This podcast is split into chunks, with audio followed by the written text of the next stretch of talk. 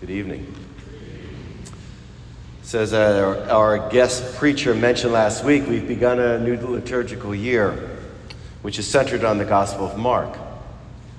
Coming off a year where we focus on the Gospel of Matthew, where his writings proclaim the reign of God, Mark's herald heralds the person of Jesus the Christ.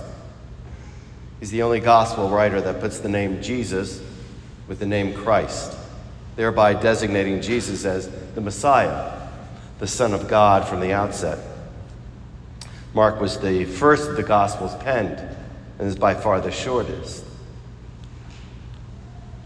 And while it lacks many of the beautiful stories found in Luke and in Matthew, in its own way, its beauty is found in the concise, to the point language, as evidence in the opening line we just heard.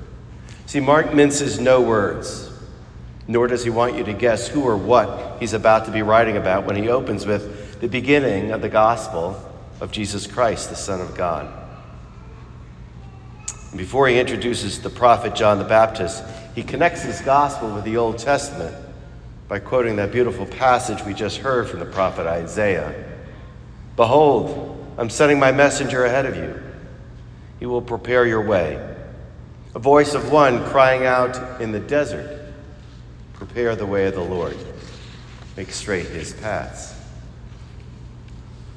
Dry and arid desert certainly resonates with all of us as we have each known times of personal drought, where our hearts and minds feel weary or broken or burnt out,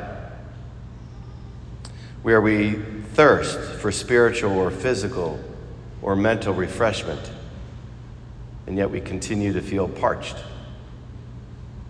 If that is enough, one just has to watch the evening news and where we find ourselves in a world where too many nations and their leaders opt for power and control and war. Meanwhile, the lost and broken and victimized and shunned wander and wonder if they really are a child of God. And yet, the biblical image of the desert and the wilderness, which is used throughout the scriptures, is not a place of hopelessness, but rather a place where God speaks to his people. It's a place where we often find ourselves forgetting that we're never alone.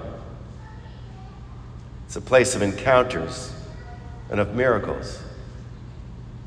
It's a place where we find that God uses those difficult times for something meaningful and powerful, where God seeks and finds and calls us back to life in Him. So, as we walk through this season of Advent, we might just find ourselves in some form of wilderness, thirsting for peace, reconciliation, and healing. Therefore, it's a time that we need to be alert, awake, watchful, vigilant to God's presence without any fear of the Lord, where we can help gather ourselves and all of creation to be pointing and paving straight paths to God's glory where we can fulfill the words of the prophet, prophet Micah to seek justice, to love mercy, and to walk humbly with our God. And to that end, it would seem that Isaiah and many other prophets come to the same conclusion, one that was echoed two weeks ago on the readings that we heard for the feast of Christ the King. Namely, that our God desires compassion, justice, and peace, especially for those who live on the margins and our need to go to those margins so that one day the margins will be erased. But faced with personal losses as well as all the turmoil in this weary world, the question remains how do we embrace this Advent? How do we fulfill our baptismal call of discipleship, of being a modern day prophet, reminding ourselves and others that Christ is coming and Christ is already here? Thomas Merton provided some guidance when he wrote this. The fact remains that our task is to seek and find Christ in our world as it is and not as it might be. The fact that the world is other than it might be does not alter the truth that Christ is present in it and that his plan has been neither frustrated nor changed. Indeed, all will be done according to his will. Our Advent is the celebration of this hope. What is uncertain is not the coming of Christ, but our own reception of him, our own response to him, our own readiness and capacity to go forth and to meet him. See, it can be easy for many of us to throw up our arms in the face of all that's going on in the places like Ukraine, in the Middle East, or locally on our borders. We often hear the question, where's God in all of this? But Advent reminds us that Jesus himself was born into this world.